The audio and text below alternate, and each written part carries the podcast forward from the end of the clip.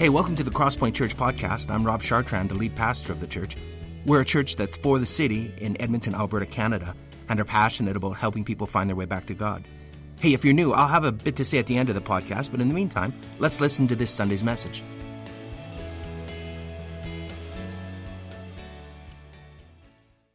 Well, hey, if you are just joining us, we, uh, we are doing a series called Love Story. And uh, in this series, we're going to be exploring different themes uh, from the Song of Songs.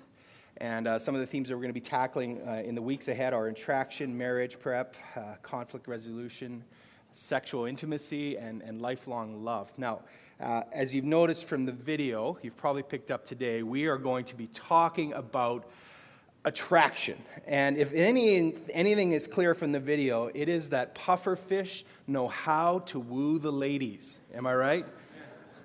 And some of you here today are saying, Man, can I get myself a puff daddy like that? Who's going to work 24 hours a day for seven days just to get my attention? I mean, that is attraction uh, at its finest. Isn't that an amazing video? Like, I just, I saw it a couple, a couple weeks ago, and I'm like, that that. You've got to show that. Okay. Uh, no, they, they caught him and they ate him. He was delicious. Yeah. Yeah, the fish is gone. Yeah. No, I don't know. That's the question, right? Did he get it? Maybe. Maybe. Maybe. Maybe a water skier came by and just totally, it's like, oh, rats. Gotta do this again.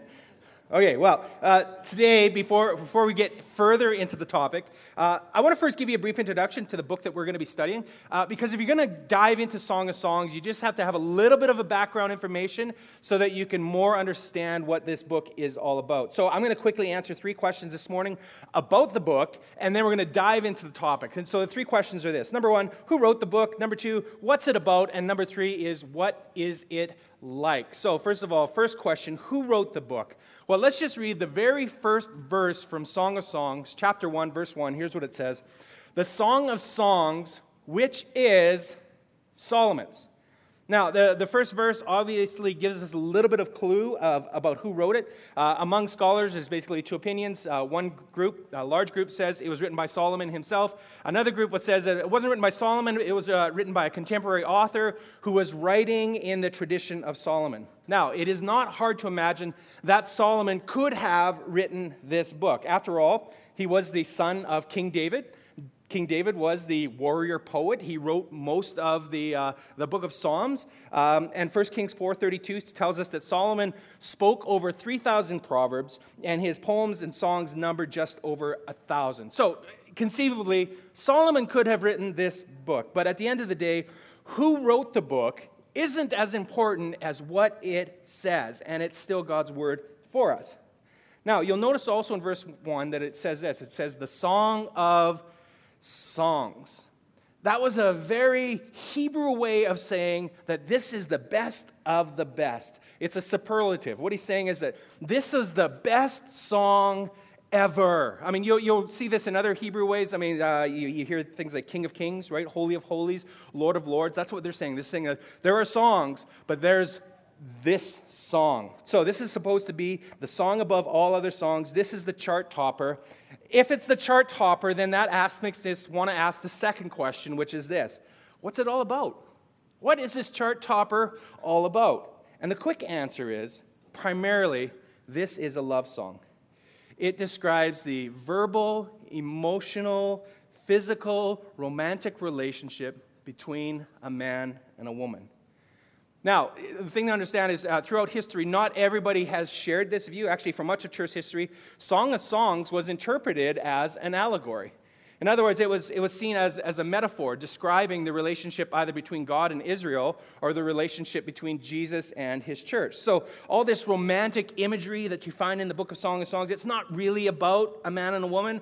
It's more about how God enters into relationship with his church. And so instead of describing what humans are doing, it's describing aspects of this divine and human relationship. Now, this will not be the approach that we will be taking in the book as we study it. And truth be told, uh, a strictly allegorical interpretation of the Song of Songs is problematic. Uh, let me tell you why. Uh, on one hand, there's, there's actually nothing in the book that signals that it should be interpreted in this way. Typically, there, when, you, when you read ancient literature and it is an allegory, there's something in the book that just kind of clues you in right away that this is an allegory. It's meaning something else. There are no clues at all in the book that it should be interpreted this way, nothing in the text. Uh, on the other hand, interpreting it allegorically might actually not be that helpful. Actually, it might be challenging. Uh, sometimes, when, uh, when different people have, have, tried to interpret the Song of Songs allegorically over the years, they, they run into some hitches, some, some complications. Uh, for example, let me just give you a, an example from. Um, today's text, chapter 1 and verse 13. Uh, I'll just read a, a, a bit of scripture from chapter 1. Here's what it is My beloved is to me a sachet of myrrh resting between my breasts. Now, as you can imagine, you would probably have to work really hard with this verse to make the symbolism kind of fit in the relationship between God and the church. It's very, very difficult. You have to kind of force fit it. Um, but uh, some commentators have actually tried to do this. So let me give you an example. Let me give you an example of what an, an, actual commentator from a very old commentary has said. So he would say, well, in that verse, the, the women's breasts mean or describing the two testaments of the Bible. So one is the Old Testament, and the other is the New Testament, which we hold, we hold dear to our hearts. Um, course, what they might not have considered is that the Old Testament is twice as large as the New Testament, and so it kind of breaks down the imagery right there. That's a problem. So, this is just an example of, of some of the challenges you might have with a strictly allegorical interpretation of the text. Now, we could choose to read it as an allegory. Um, uh, because the higher principle of it is love, okay? And, and, it does talk a lot about that. But in this series, we are going to take it at face value. We are going to talk about it and treat it as a love story that exists between a man and a woman. Now, uh, in the story, there are two main characters. Uh, there is a man in the story who most people will identify as Solomon himself. And if he's not Solomon, then he's a lot like Solomon. Uh, he's someone who comes from money, he comes from high society and means, okay? Uh, he's a brother with some bling and a BMW. BMW so, uh, but the other woman person in the story is the woman, and she is known as the Shulamite.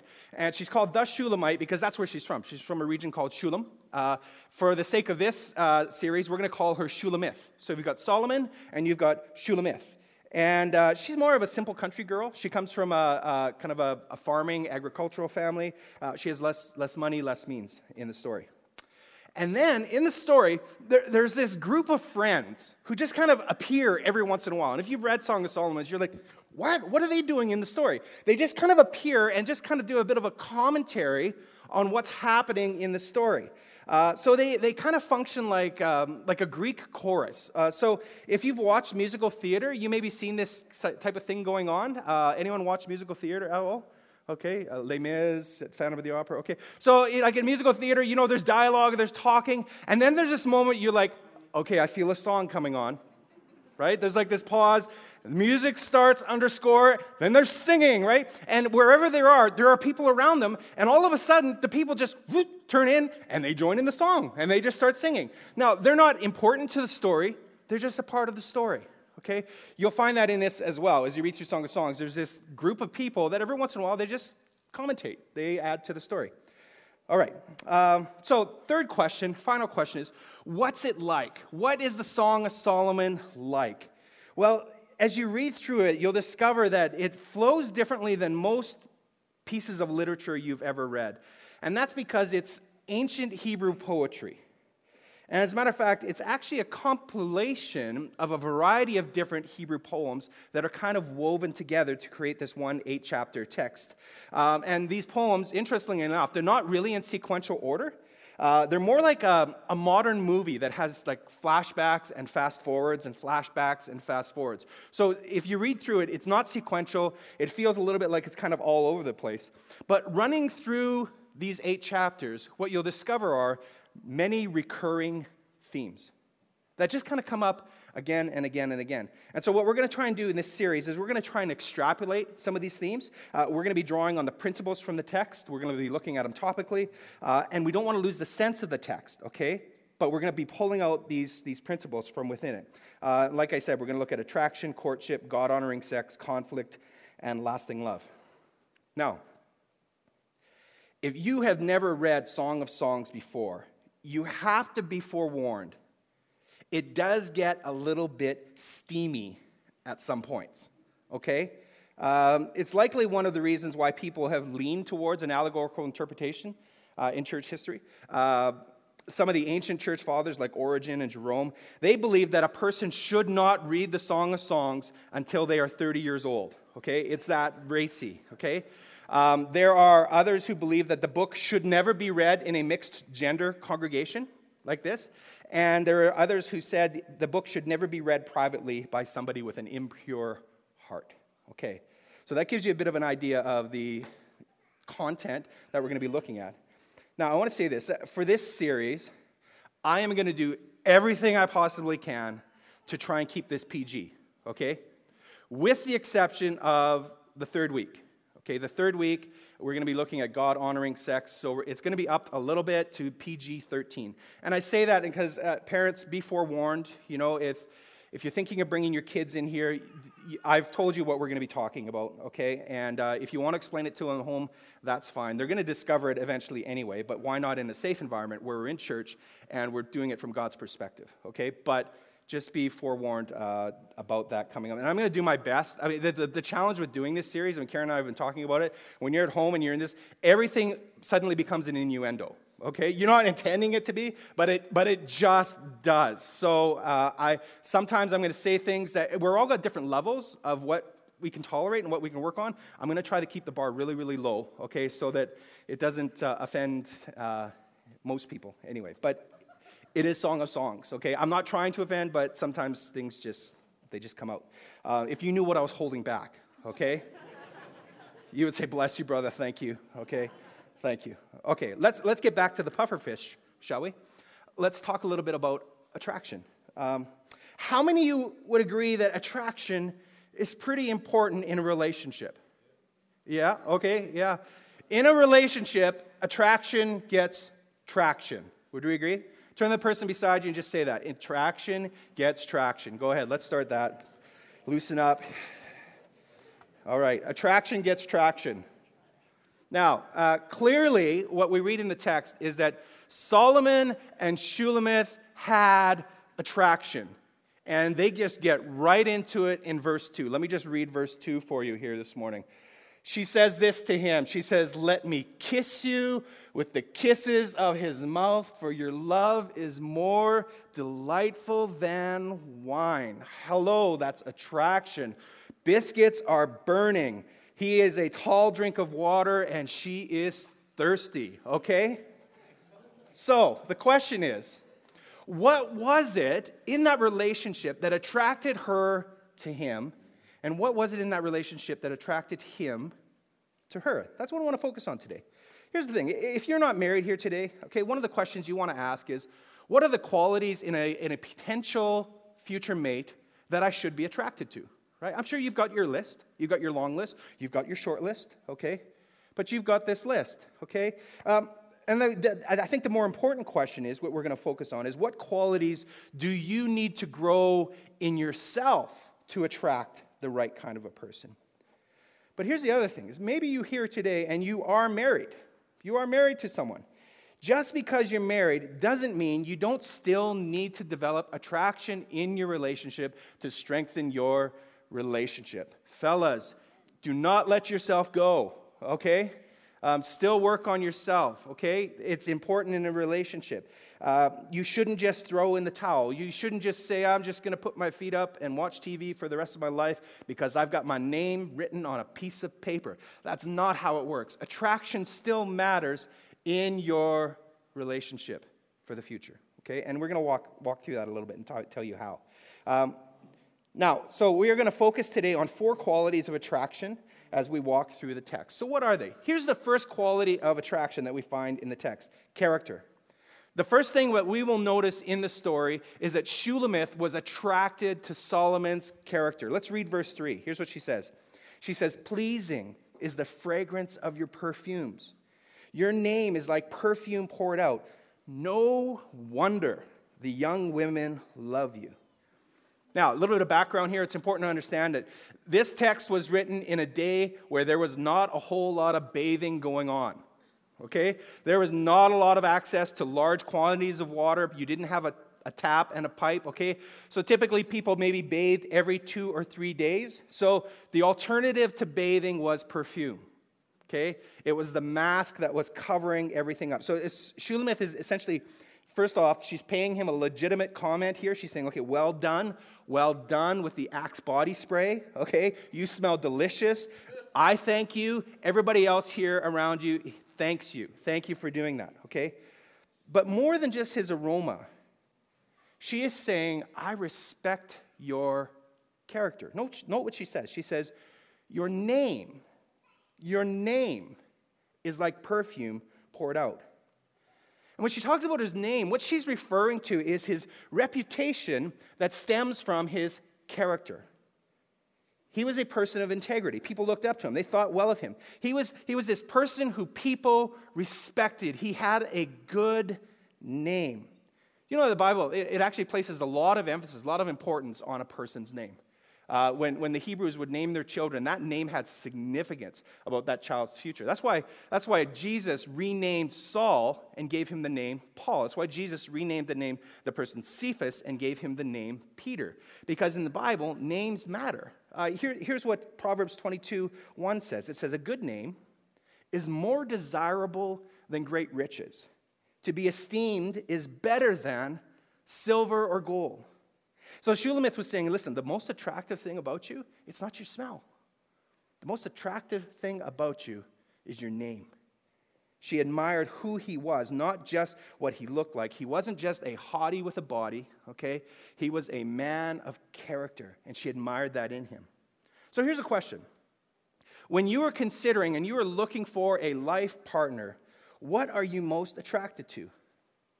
How many of you know that we live in a culture that puts such a huge emphasis on physical attractiveness? Now, I'm not saying physical attractiveness does not matter. I mean, it, it has a role, it has a place. It's just that the hottie you marry now will not be the same 30 years from now. Anyone over the age of 50 know what I'm talking about? Okay? Every human being succumbs to the same inescapable reality that is known as gravity okay? Gravity. It is as certain as death and taxes. Thanks to gravity, your skin will sag, your body will droop, your nose and your ears will not stop growing. They will keep getting longer. The skin on your back, uh, on your back will sag. The skin under your arms will wobble. Your finest features will slide four inches to the south. Thank you, gravity. When the body fades, character remains. And that's why character matters more than being cut or clean shaven. Character matters more than curves or cleavage. So if character matters, you got to do your homework, right? You've got to do your homework. And before you consider getting into a relationship with someone, I, I think it's really important to, to ask around. Talk to people. Find out what does this person stand for? Uh, the other thing you might want to do, I don't think there's a problem with it if you're going to date someone, I actually recommend it, is creep a little. Get on social media, find that person's profile, and start looking. Start looking at the pictures, start looking at the comments, and ask the questions what does this reveal about this person's character? What does this say about this person's name? Now, here, when a boy um, wants to date my daughter, first of all, he has to ask me okay? This is kind of a deal. And my girls are, this is totally legit. They love it. It's fine. Uh, but they have to sit down and we have a conversation. We talk about many things. Um, it's a great conversation. Um, I show them my guns. Uh, not just the gun on the table. These ones do. No, I don't. Um, no, we just have a great conversation. But one of the things that I stress when we're in that conversation together is, is I, I say, listen, I want to insist that you don't just couple up as a couple and disappear from the rest of the world that you just hide yourselves away from the rest of the world. You abandon all your friends, you lose all your relationships and communication, and you're just this little, you know, void over here, separated from the rest of the world. And let me, let me tell you why. Uh, I understand that dating is a preparation for marriage. Just because you date someone doesn't mean you have to marry them or that you're going to marry them. But in dating, you, you learn to model what um, an ultimately a marriage relationship is going to look like. So ultimately, you wouldn't date somebody that you're never going to consider even marrying. Like, why would you go there, right? So in a dating relationship, if that's a person that you might possibly one day be considering for marriage, You want to know what that person is like. If it's just the two of you alone together all the time, all you know is what that person is like when they're with you. If you really want to get to know a person, find out what they're like when they're in a group of people with everybody else. Find out what they're like around your friends. Are they a person who cares? Are they a person of compassion? Are they a person of good re- reputation?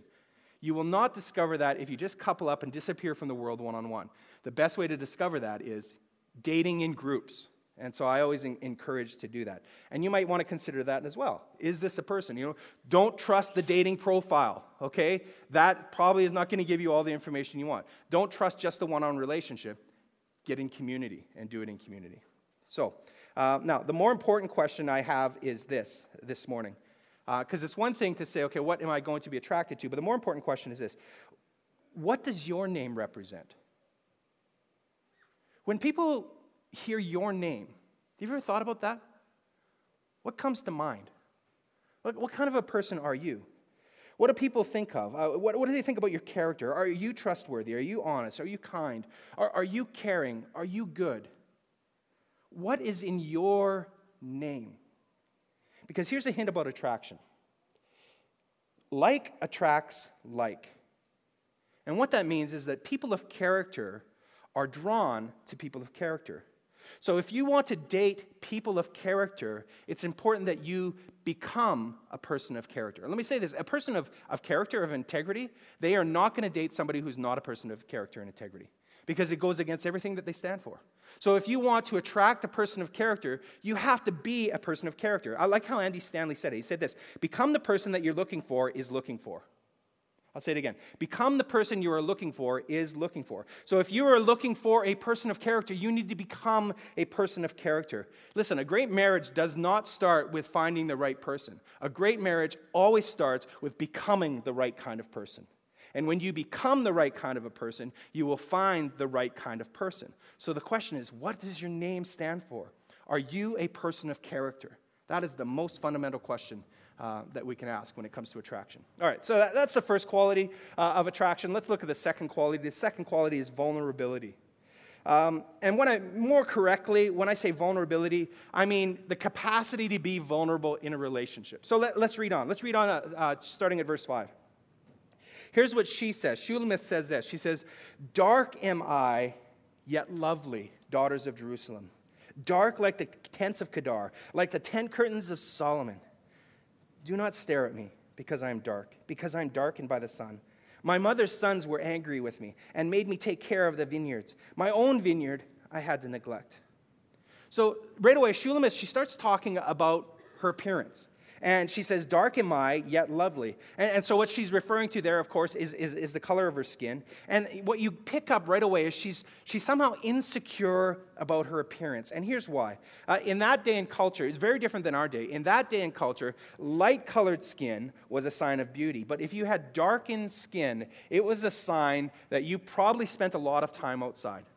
Because if you were going to work outside, you would be in the sun all day long and your skin would be dark. And that was a sign that you were probably from a, maybe a less established or a poorer family, uh, a sign that maybe you were from a laboring type of family. And so in that culture, dark skin was not seen as a sign of beauty, which is a great reversal today, right? Because in our culture today, dark skin is more seen as a sign of beauty, and white colored skin is like, whoa, you need to step into the light. Okay, so it's a very different world that we're living in than the world in which she was living in. So she was saying, Listen, I'm dark skinned. Like, I know that in this culture, I'm not looking good, but I'm beautiful.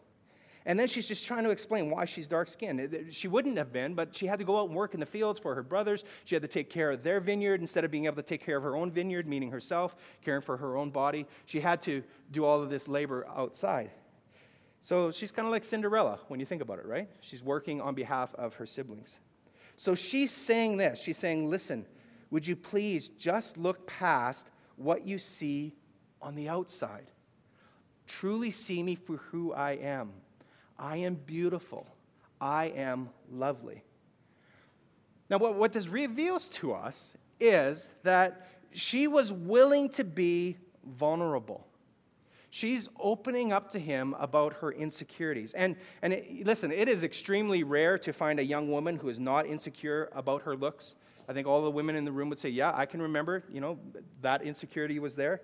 Um, so she is, she's just being incredibly vulnerable with him about one of the most significant struggles that she's having, and it's a struggle with her appearance.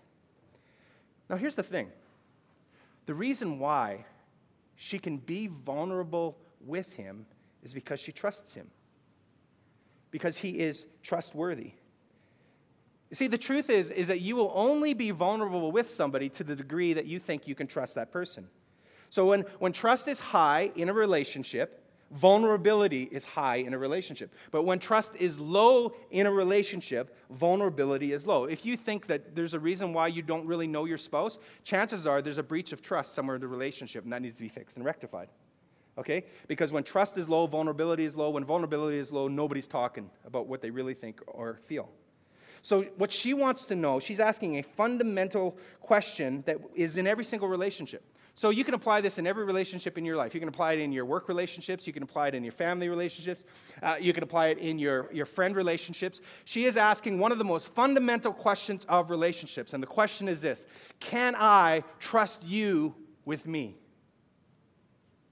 Can I trust you with me? She wants to know that he will still love her, he will still accept her if she is vulnerable about what she's feeling, what she's thinking, what's going on on the inside. So, I think a question that's important to ask if you are considering relationship, it's just simply this Is this person uh, a person that I feel that I can trust myself with? Here are a couple of red flags uh, you, you might consider. Um, first of all, does this person uh, that you're considering shut down vulnerability? So, in other words, when you try to open up, when you try to reveal, I'm not just talking about just spilling your guts, but I mean, you just start sharing some things about yourself. Do they just shut it down right away? They're like, oh, I don't want to talk, let's talk about sports. You know, and they change the subject all right away. That, that's a good red flag right away that this is, might not be a good thing. Second red flag is this, is that, does that person put down your vulnerability? So when you share, do they mock you? Do they, do they make fun of you? After you share, do you feel better or do you feel worse from sharing in that relationship? Right? So Trust, vulnerability, significant, important. Trust generates vulnerability. Is this a person who I can trust to be vulnerable with? It's important in relationship. All right, here's, here's the third quality um, in, in the relationship. Uh, third, third quality of attraction to look for moral purity. Moral purity. Let's read a little further on. Song of Songs 1 7. She says, Tell me, you whom I love, where you graze your flock and where you rest your sheep at midday. Why should I be like a veiled woman beside the flocks of your friends? So, so, what's she trying to say to him in the text here? Well, to make sense of this, you have to understand culturally in that day what was a veiled woman. In that context, in that day, a veiled woman referred to a prostitute. So these were women who would sell themselves to the shepherds on the highways and the byways. Oftentimes they would follow the shepherds along and they would earn a living by selling their bodies to the shepherds. And so what she's saying to him is essentially this listen, I, I won't be like that. Don't treat me like that. Other women might do that, but I am not willing to do that. And so, so essentially, she is, she is upholding what we would say God's uh, values about sex. And I'm just going to talk about this really quickly here. Is, is, listen, God is not against sex. In fact, God is the one who created it.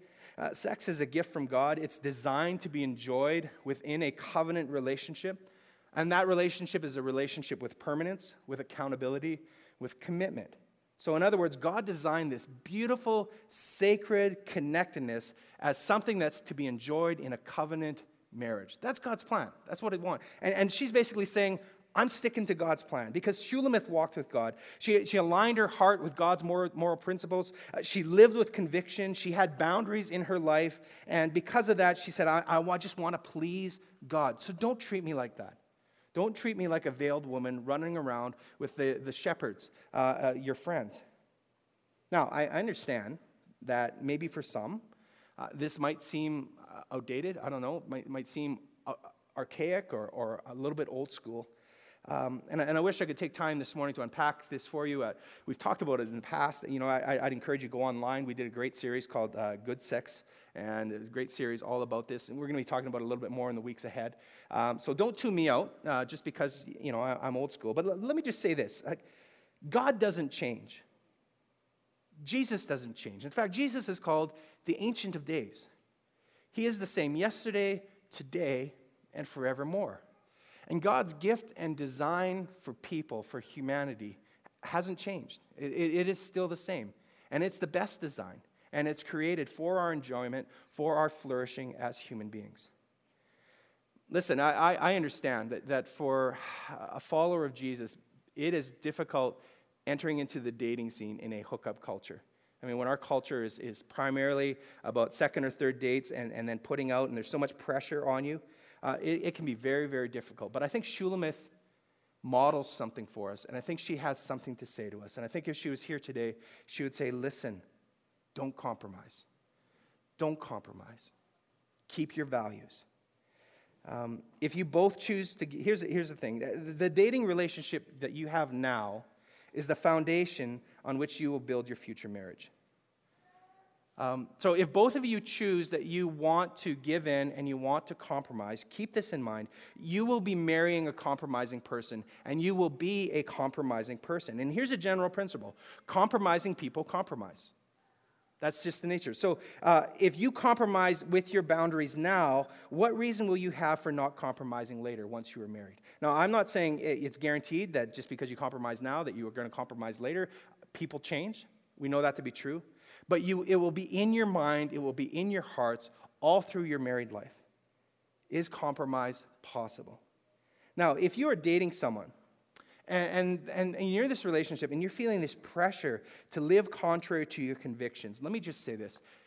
If they're pressuring you, second guess that relationship. Second guess that relationship. Because here's the thing a person who really loves you, a person who really respects you, a person who really cares for you, will allow you to live according to your convictions. They will respect your values. So I, I just encourage you to second guess a pressuring type of relationship. Now, I said that compromising people compromise. I also said that there are exceptions to this. And I just want to say that I, I am one of those people. Um, I, when, before I started dating Karen, uh, I, had, I was sexually promiscuous. I, I had multiple partners. Um, and I was just kind of in the stream of the culture that I was I found myself. And the reality is, I, am not from a faith background. I'm not from a faith home. Uh, and then uh, when I was uh, 17, 18, Karen and I started dating. At that time, I had, I had begun seeking the Lord, I'd begun seeking Christ. And here's the thing is, in, in our three years that we were together before marriage, we did not compromise. It's not that we didn't struggle, but we did not compromise. And the other thing I would say is that we've, we've now been married, coming this October, for 25 years, and we have not compromised. Now, yeah, yeah, you can clap on this. I'm excited. 25 years. Woohoo. Um, what changed? How did I go from being a, a, compromising person to being a person of character? What changed for me was Christ in me, the hope of glory. Listen, when I, when I surrendered my life to Christ, when I gave my life to Christ and I said, Lord, I, I just submit myself fully to you, would you just change me? He did. He changed me from the inside out. He wiped my slate clean. He gave me a new beginning. He entered into my life transformed me and changed me from being a compromising person to a person of character. And I believe that, you know, even if you may have made some mistakes in your past, uh, I can say this from personal experience that Jesus uh, takes us and loves us where we're at. And he changes us and transforms us into being a person of character. And, and he can transform your life as well. And all it takes is surrendering your life to him and saying, Jesus, would you just change me? Would you transform me? I want to li- I want to have a, a, a I want to become the kind of person of character and moral purity. I want to live a life uh, and have a relationship uh, with somebody for the rest of my life that is without compromise. So I say that to you this morning just to say I understand uh, this challenge of, of living in this world and dating in this world. So you need to consider this this morning then. Does this person share the same values that you do? Is this a person that is going to respect and is going to ultimately uphold your values? around moral purity. All right, here's the last, here's the last quality uh, this morning, which is encouragement. Encouragement. So finally, Solomon responds to Shulamith's insecurities, and here's what he said. Uh, let's look at verse, uh, verse 9 on the screen. He says, I liken you, my darling, to a mare amongst Pharaoh's chariot horses. Your cheeks are beautiful with earrings, your neck with strings of jewels. We will make you earrings of gold studded with silver. Now, um, for those of us who are agriculturally challenged, a mare is a female horse. Now, at first blush, it might seem like Solomon's in need of a little bit of relationship counseling. Um, and if you're here today and you're thinking there's nothing wrong with calling a woman a horse, you too might be in need of some relationship counseling. It's actually not a very good pickup line, right? Hey there, you wee filly. You want to circle the wagons? I mean, that's just not, just kind of hangs out there and doesn't land anywhere, right? Now, before we throw Solomon to the bus, uh, I think it's important to know this is that his compliment is being lost in translation here. Okay? And let me explain why. He is not just calling her a horse, he is calling her the mare among Pharaoh's chariot horses. See, Pharaoh had a, had a chariot, and this chariot was pulled by a whole team of stallions. And these stallions were fighting and bickering among themselves, and they wouldn't go anywhere. They needed direction, they needed something to cause them to move into the same direction. And so, what they did was they took this horse, this female white mare horse and they put her at the front of the team. She was beautiful, she was powerful, she was competent, she was desirable. And she was so desirable that all the other stallions in the team wanted to follow her. In fact, she was the most prized possession of Pharaoh. And, and so what he's saying to her, he's saying, listen, that's how I see you, babe. You are beautiful. You are cherished. You are desirable. The men run after you. I run after you. You are the most important thing to me in all the world. He's encouraging her. He's giving her a compliment. He's affirming her. He's elevating her. You know, and what's interesting as we read through the Song of Songs is you will find encouragement and compliments and affirmation on every single page. In fact, in the first 24 verses of the Song of Songs, 18 of those verses are compliments. This is the kind of relationship that they have with each other. You cannot underestimate the power of positive words in a relationship. A relationship that has uh, affirmation and encouragement at its center is a relationship that's thriving. So here's what I've discovered, and, and I know this to be true. If you want to see that special person in your life thrive, affirm them. Do it regularly. Do it with words.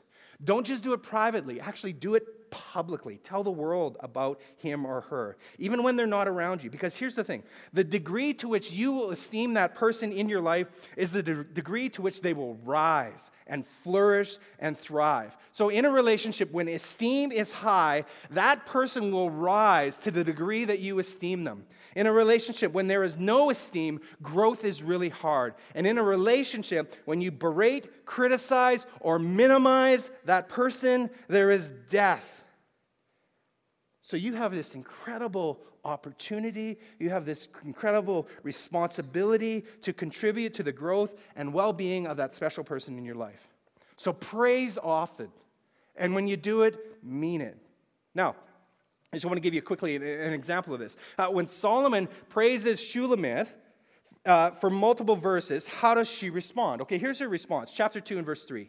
So we jump over just a few verses. Here's what he says. Uh, she says, Like an apple tree among the trees of the forest is my beloved among the young men. I delight to sit in his shade, and his fruit is sweet to my taste. Now, this is, this is brilliant, and here, here's why it's brilliant. Remember, what was her insecurity? Her insecurity was about her dark skin, right, from, from being exposed to the sun. And so Solomon, after she shares her uh, insecurity, he starts to affirm her. He starts to elevate her. He starts to raise the bar on, on his opinion of her. He says, listen, you're a, you're a mare, right? He tells her you're beautiful. He says, like, your, your eyes, they're like, they're like doves. Again, lost in translation, but good. Okay, eyes are like doves. Uh, she says, yeah, you're a lily among the thorns compared to all the other women. Like, all the other women are thorns, but you are a lily. Okay, so he's just lifting her up. He's raising her up. And here's how she responds to his encouragement. I just want to zero in on one thing that she says. She says, I delight to sit in his shade. I delight to sit in his shade. What was her biggest insecurity in life? Her sun darkened skin. And what did Solomon provide for her? He gave her shade. She's saying, Listen, you protect me. You make me feel safe when I'm with you. You help me feel secure. This is what happens when encouragement, affirmation is the centerpiece in a relationship. You will help that other person feel safe, secure in a relationship. So I think this is something we want to look for, right? If you're thinking about a future partner, someone to be with, is this person an affirming person? Do they, do they build others up or do they tear them down? Are they able to spot the good in other people or do they only spot the negative things that they see? What kind of a person are they? And the bigger question, of course, is what kind of person are you? What kind of a person are you? Are you a person of encouragement? Are you a person that looks for the best in people and, and, and seeks to, to draw out the best in people? Now, I, I just want to close with this thought. Um, we, have we've, obviously, we, let me just kind of survey the landscape. We've, we've explored four qualities of attraction character, right? Vulnerability, moral purity, and encouragement. And it is important to do your homework. If you are considering dating, if you're considering getting into a relationship, and I mean, obviously, even in, in a relationship, but if you're, if you're considering that, it's important that you do your homework. And here's why. Here's why. The only thing worse than being single and wishing you were married is being married and wishing you were single.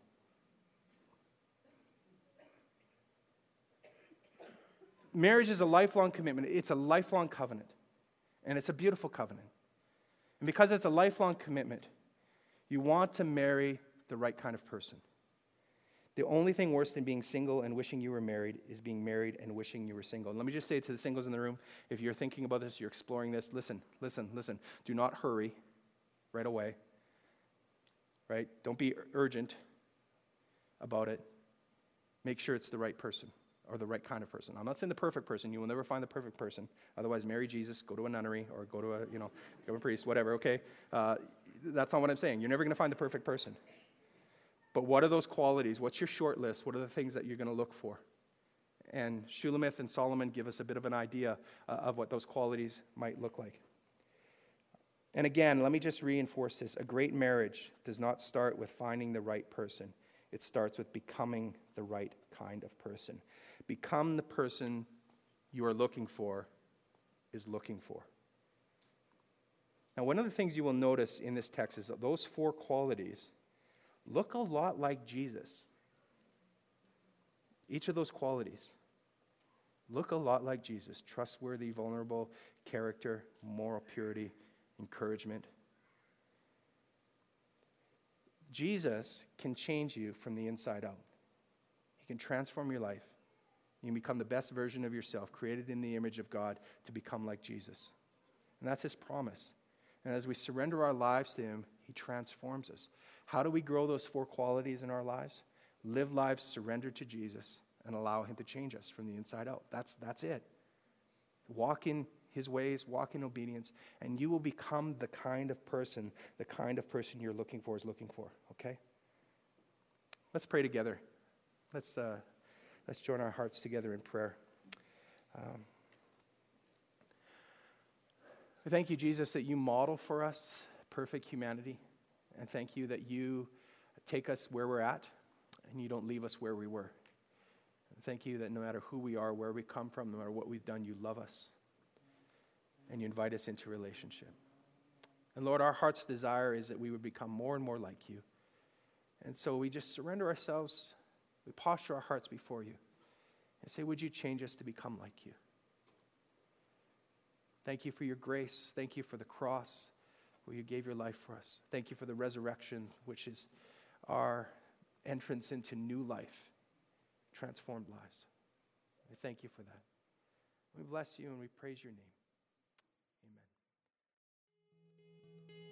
Amen. Well, thanks for listening to our podcast. We hope it's helped you in your spiritual journey and has helped you draw closer to God. Let me tell you a little bit about us. Crosspoint gathers as one church on Sundays in Northeast Edmonton, and you can find out our location and more about us by visiting our website, thecrosspointchurch.ca. We also meet throughout the week throughout Edmonton in what we call home groups. These are smaller communities of learning, laughter, community, uh, transformation. We, we think that the journey of faith was never intended to be an independent exercise. It's, it's something that we do together. So please visit our website and find out how you can get connected to a home group near you. If you listen to our podcast regularly, why not make it shareable?